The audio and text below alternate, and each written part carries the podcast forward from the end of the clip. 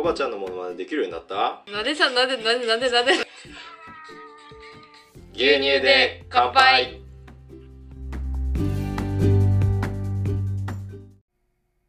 はいどうも皆様こんにちは。岡山小橋ランドのコバちゃんでございます。この番組は U ターン酪農家のコバちゃんが酪農を息抜きしながら生き抜くそんな話を牛乳に見立てて毎日一杯お届けしております。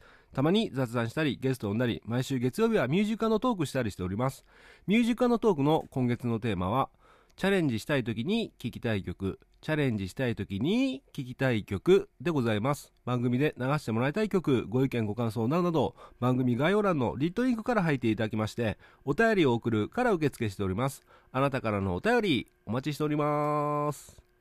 はい。ということで始まりました楽して生き抜くラジオ。本日牛乳378杯目でございます。よろしくお願いします。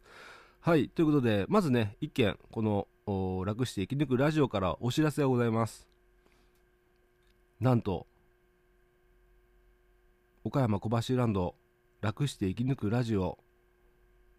Spotify の星レビュー数が100件を超えました。ありがとうございます。星4.9はいということで。えーたくさんの高評価をいただきましてなんと100レビュー数を切り板をね、えー昨日夕方ぐらいに気づいたのかな。ありがとうございました。ね以前のミュージカルのトークでねあと一つで100なんですよっていうことでね、えー言ってたんですけども誰かがねそれを聞いて、えー星マークを押してくれたんじゃないでしょうか。どうもありがとうございました。まあねあのこういうふうにあの Spotify っていうのはで配信していると音声配信っていうのはね、まあ、基本一方通行で、まあ、お便りをもらうもしくはこうやってフォローしていただくとかね、えーレビューをいただくとかあの評価していただいたりすることでね、えー配信者のモチベーションっていうのがね若干上向き傾向になりますので、えーぜひね今後ともよろしくお願いいたします。あのー番組聞いててもねフォローしてないって方意外といらっしゃってるいらっしゃるみたいで今 Spotify の総フォロワー数が400人なんですけどもねえーもし、えー番組を聞いていましてあフォローしてないわっていうかねあ評価ボタン押してなかったって方ねもしよかったらね親指を動かす時間をね少々いただいてポチッとねお願いできれば嬉しく思います。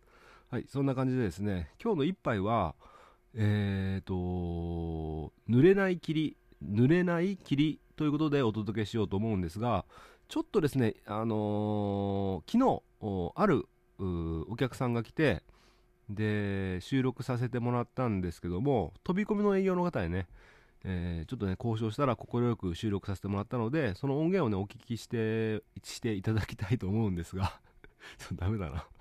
で今ね現時刻が11時35分ということでちょっとねこれからあのうちのお父さんのお母さんおばあちゃんですね。僕のおばあちゃん102歳になるおばあちゃんのお見舞いに行こうと思っております。で今現在ですね、えーおばあちゃんの方102歳なんですけども今現在23週間ですかね。ご飯を食べていません。でどうやって生きているかっていうと点滴で生きてる感じなんですね、えーずっとねベッドに横になって点滴を打ってもらってるっていう形で、まあ、そうなってしまうと、まあ、そんなにね、まあ正直言うと先は長くないのかなということなのでなかなか会いに行けなかったんですけども今日ねたまたまヘルパーさんがいらっしゃっておりますので、えヘルパーさんがいるからまあほぼほぼねえー現段階ではやることをやったので時間空いたのでね、えー今日行っちゃおうということで会いに行ってきます。はい。ということなのでね元気な姿が見れればいいんですけどもなんかね複雑な心境でございますがまあまあまあまあそれは置いといてとりあえず今日の一杯をお聞きいただければと思います。で飛び込み飛び込みの営業の方、えーこれはですねこれからね暑くなってくる時期にねえー欠かせないというかね、えー牛酪農でね牛っていうのはね非常に暑さに弱い生き物ですので、えーそれに関わる業者さんということですかね、えーそれではね早速お聞きいただければと思います。岡山小橋ランド楽して生き抜くラジオゲスト会でございます。お楽しみください。どうぞ。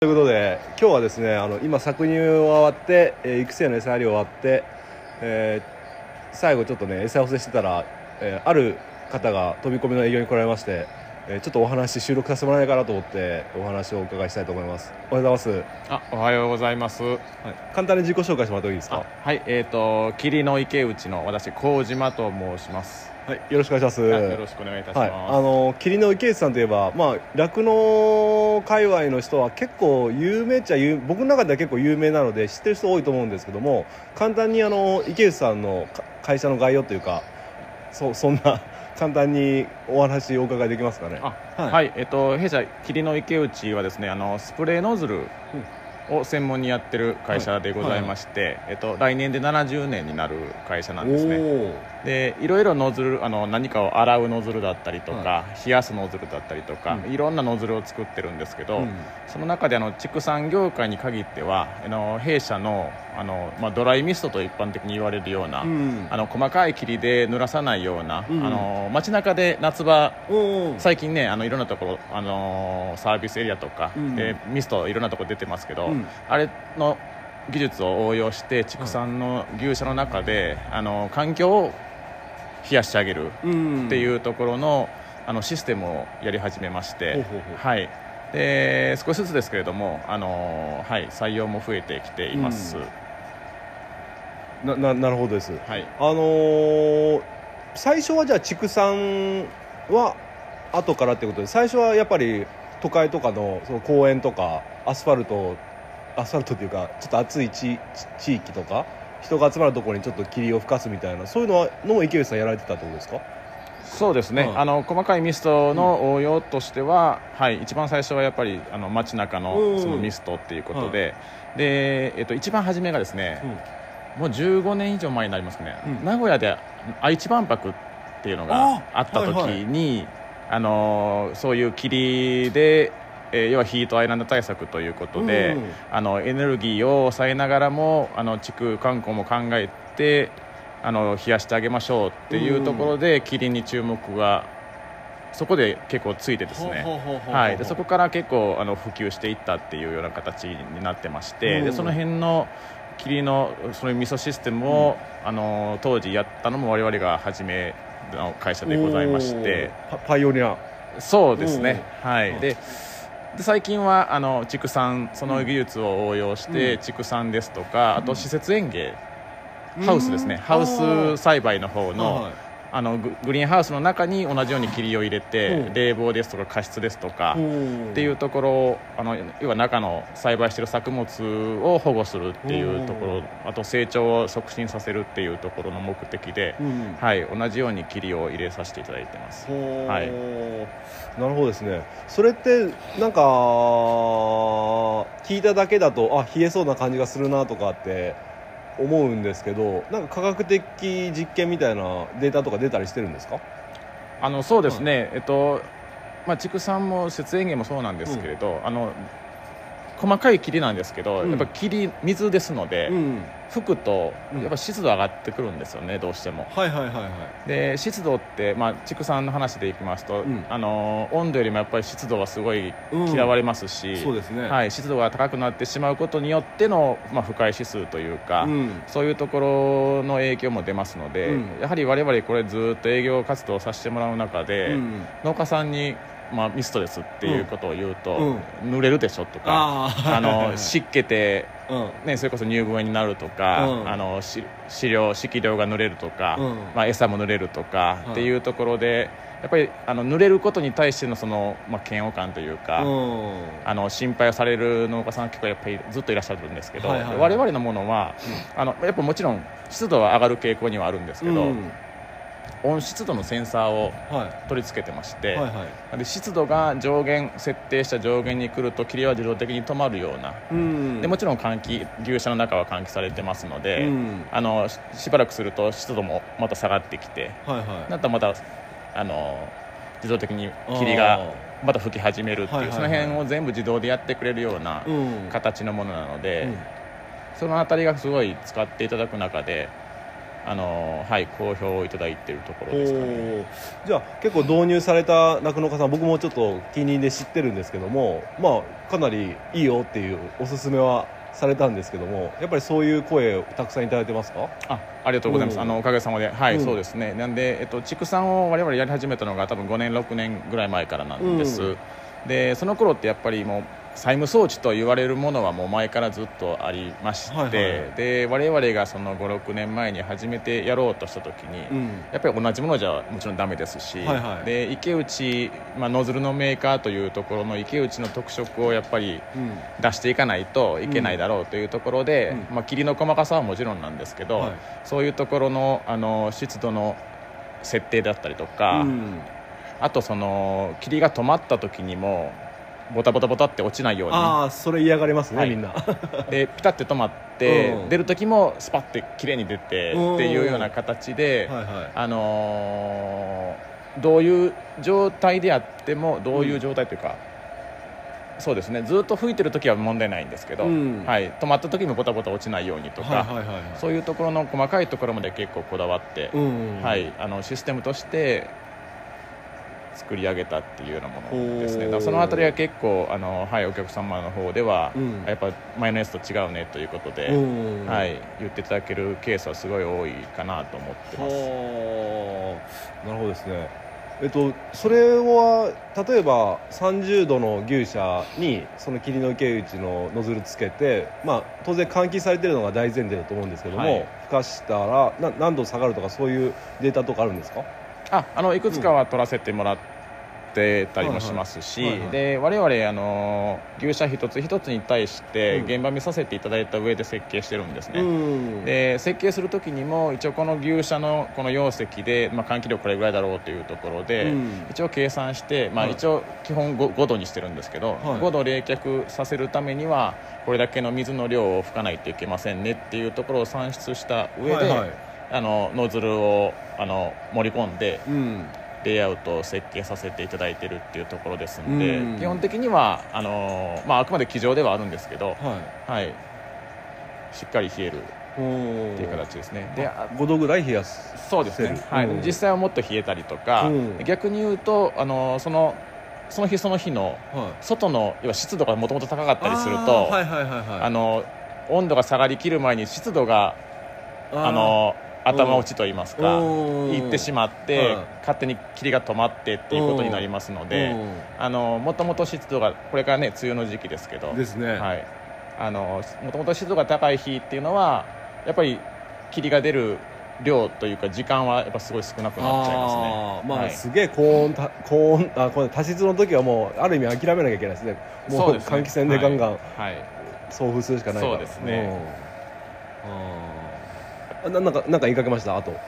いえあのそうです、はい。あのなんで、はい。湿度が高いっていう時はほどやっぱり体体感上うん。も暑いじゃないですか、そうですね。なのでうん吹いたらいいのにって言われるんですけどあー。でも吹いちゃうと、うん。それこそ結露の原因にもなりますし、はいはい。結局その湿度のパラメータの方が多分あの THI 的にもうん。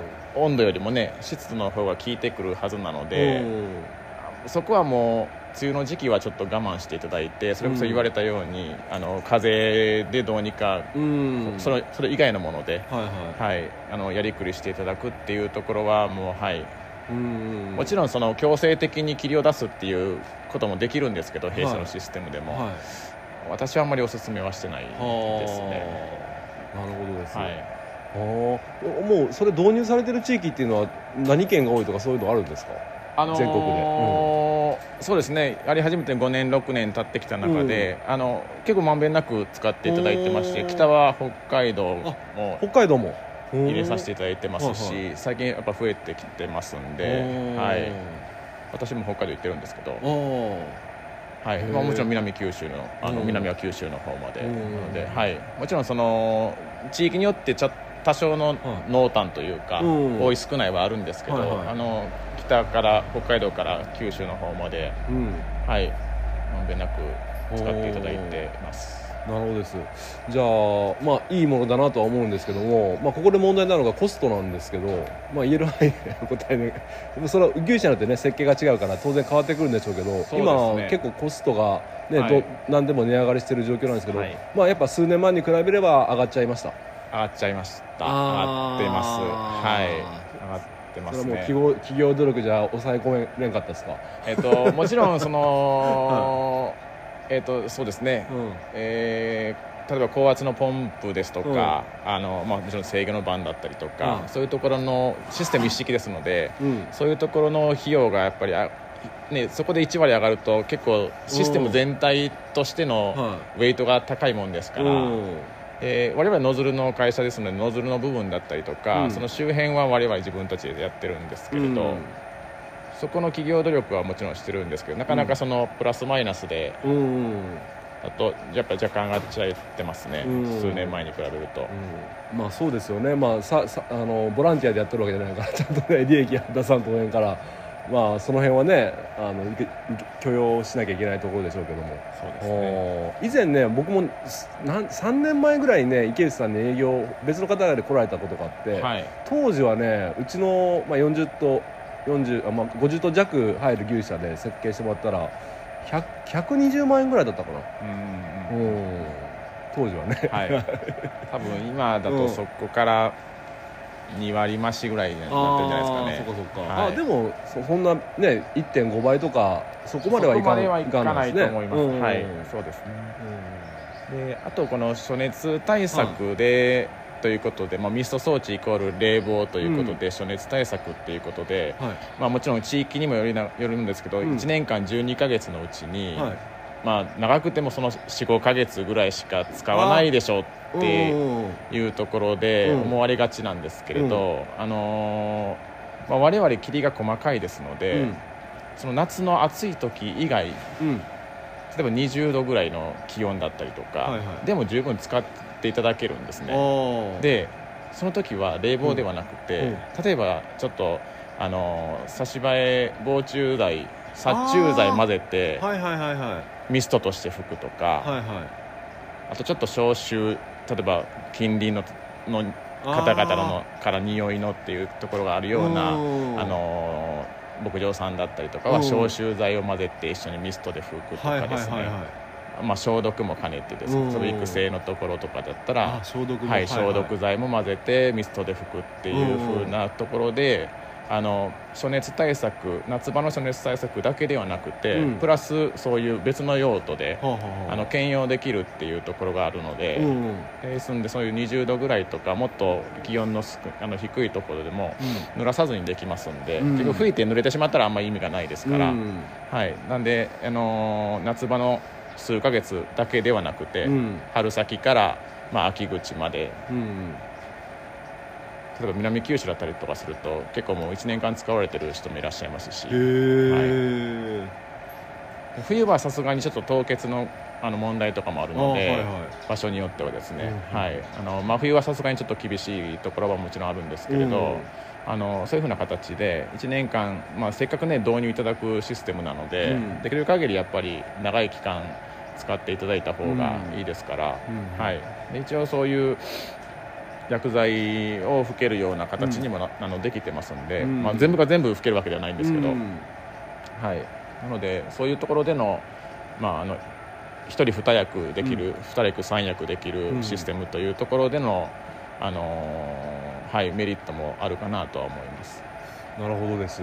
まあ結構いいいいいい結構メリットが多そうな感じがすかねするんですけども。なんか注意注意点みたいなのあったりします？その例えば定期的にメンテナンスは確か必要だと思うんですけども。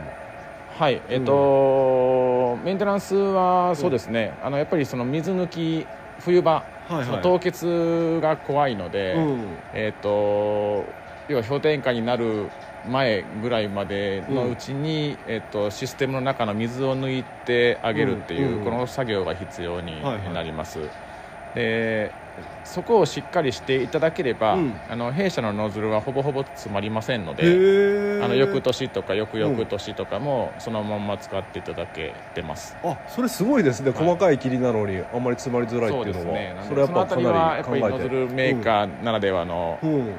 視点というか、はいそのあたりは結構こだわって、まあ、ノズルの会社なのでそのうん。目詰まりに関するところっていうのはやっぱりそ創業当初からはあ。やっぱりずっと言われてきてるところなんですよね、で細かい霧を出そうとするとどうしてもノズルの目はちっちゃくなってくるんですよね、うん。なんで余計に目詰まりしやすくはなるんですけど、うん。その中でもやっぱり設計工夫して細かい切り出しながらも目はちょっとあ粗めというか、あのー詰まりにくい設計を導入しながらあとまあシステム全体でいくと、はい。あの水処理用のフィルターとかもちゃんとそれなりにきっちりつけてますんであーなるほどなるほど。はい。うん。あのノズルで詰まらせるというよりかはもっと前段のそのフィルターのところで詰まるならそこで詰まらせてあげるっていうのが一応はいコンセプトというかあのシステム全体での特徴ですかね。うん。ノズル詰まってしまうと、は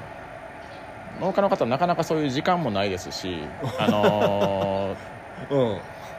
結構ねあの高所についてたりするのでああめまあめん面倒ですからね。そね。あーそこ一個詰まってるけど、あのーまあいいかはい。みたいな感じになっちゃいますよね、うん、例えばフリーの牛舎だったりとかうんするとちょっと牛よけてとかですね。あいうことも必要ですし脚立登ってとかうん。ちょっとストールねあのベッドの上登ってやらないといけないとか、あはいはいはいはい。っていうことになってくるとなかなかやっぱりしにくくて。うん。で1個詰まってる2個詰まってるああ変えないといけないねって言って、でもまあ今度時間あったらやろうかって言って結局、うなかなかやらない。あやらない。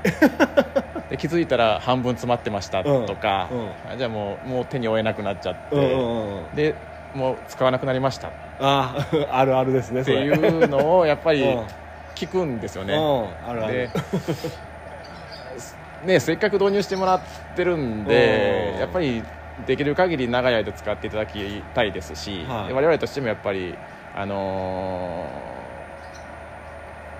導入する時の最初のコストはもちろん大事なんですけど、うん。例えば5年10年使ってもらう中でのトータルのコストがじゃあいくらかかるんですかっていうところで、はい。毎年毎年ノズルを半分、ね、交換しないといけないとか、うん。ってなってくると、う大変じゃないですか、で取り替えるのも農家さんの仕事になっちゃいますし、はいはい。であれば、あのーもちろんイニシャルはおお金いただくんですけど、うん。そこでしっかりやっとっていただければ、うん。あと2年目3年目はもうほぼほぼ交換なしで、うん。うんそのままノズルつけっぱなしであのずっと綺麗な霧使ってもらえますっていうところは一つ長期的な意味合いでは、うん。はい。あ結構そういう意味でもさっきのその温湿度のセンサーのところもそうですけど、はいはい。一回導入するとほとんど手がかからないシステムになってるかなと思います。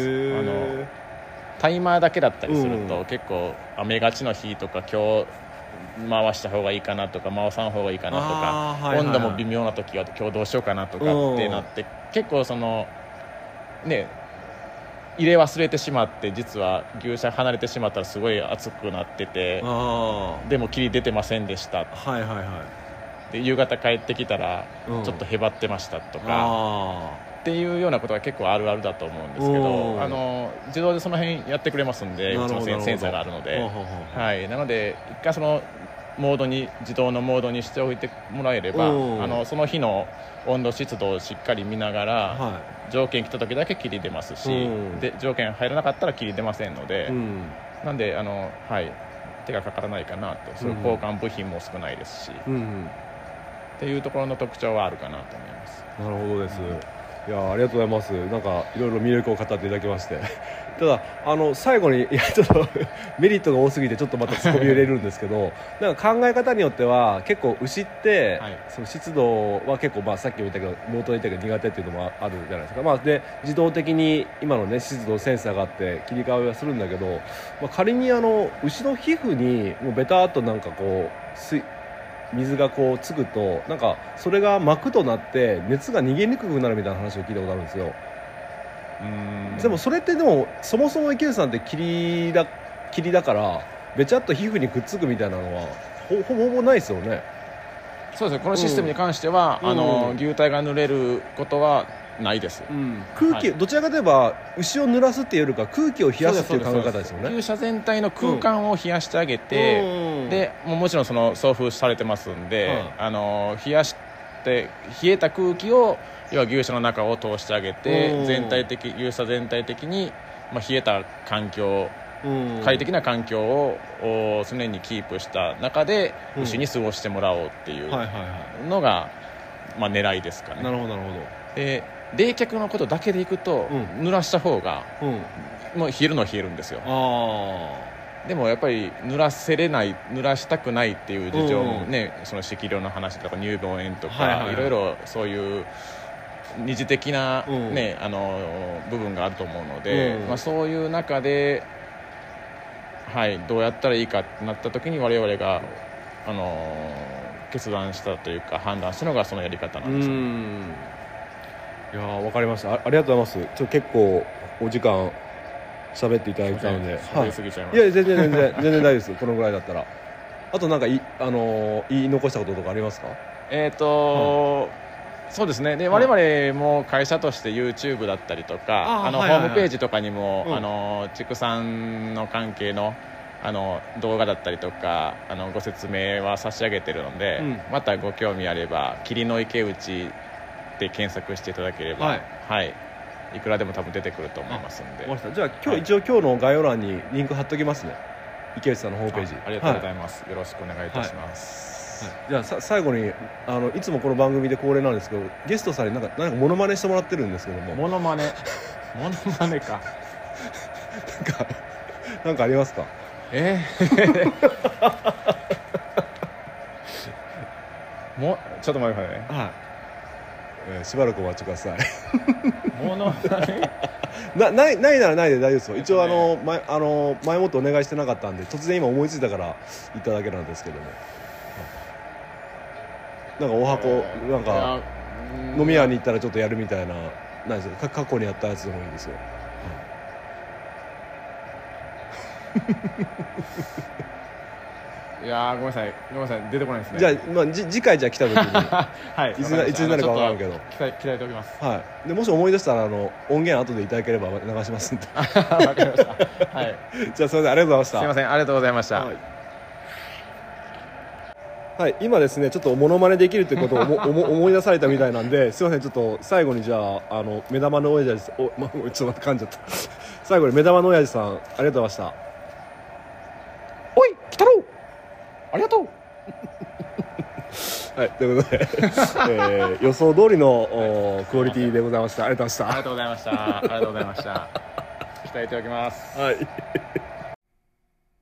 はい。ということで、お聞きいただきました。えー濡れない霧の霧の池内さん、えーお忙しいところお時間頂戴しまして、どうもありがとうございました。まあそんな感じで、酪農界隈の方は意外とね、えー最近長とと響き渡っとる霧の池内さんじゃないかなと個人的には思ってるんであ霧の池内さんねって、思われた方多いんじゃないのかなと思います。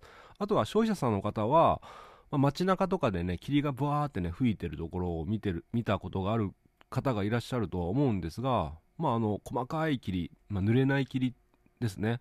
は結構ね池内さんが手掛けてるとこが多いんじゃないかなというふうに思います、まあ、それがまあ酪農のね現場にも牛が暑さに弱いということで、まあ、空気をね冷やすということで、えーそういったシステムを畜舎に取り入れられてますよっていうね、えーそういった営業の内容でした。で僕もね真剣に一回考えたことがあったんですがまあそれなりにね値段が張るものなのでで今のご時世下ですのでねえーちょっとね、うん、じゃあ今年やるよとはねちょっとやっぱ言えなくてですね。ただあの導入された酪農家さんの声を聞くとですね結構ねいいよっていうね声をよく聞きますので、まあ、僕もね、えー来年再来年その後か分かんないけどいつかはね試してみたいなと思ってるんですよ。まあ一応あの暑熱対策ということで、えー国のね補助も受け入れたはずなのでまあ仮に150万だとしたら75万ぐらいでできたりするので、うん、まあ牛の暑さを低減させるっていう意味では、まあ、コストパフォーマンス的にはね、まあ、それなりなのかなっていうことがね、まあ、なかなかいいんじゃないかなっていうふうには個人的には思っています。はい、でうちの場合はですね、えー、と畜舎、まあ、牛舎にね隣接しているアスファルトの道路があるんですけどもそれをね夏になったらそこが熱源になってねそこから熱気がぶわっとくるのでそこにスプリンクラーで、えー水を当ててあのアスファルトがね熱くならないようにとかねそういった感じの暑熱対策をしてますねあと屋根散水もしてますしそうですね、えー牛舎に隣接してるアスファルトが焦げて熱くなるのを防ぐっていう感じで濡らしたりしてます。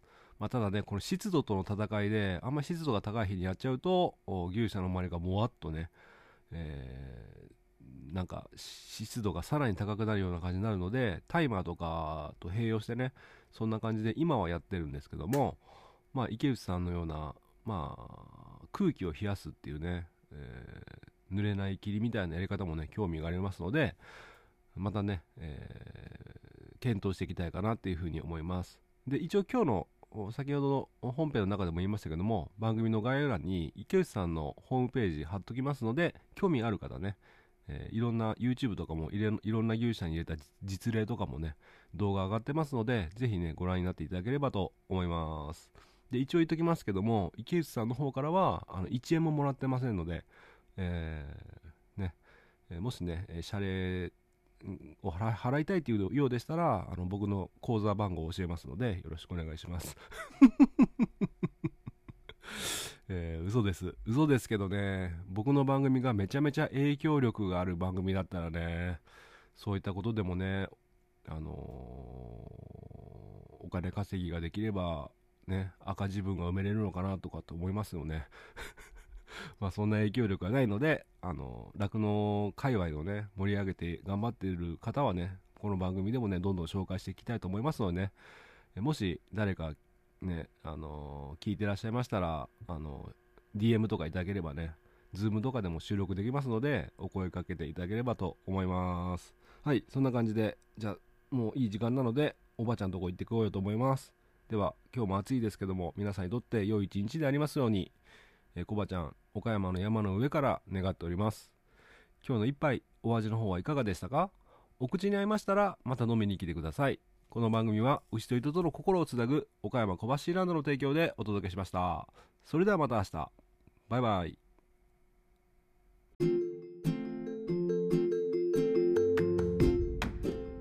コバちゃんのものまねできるようになった？あ、で、で、で、で、で、で、で、で、でき、できるようになりましたよ。え、あ、ちょ、ちょ、今のなしでお願いします。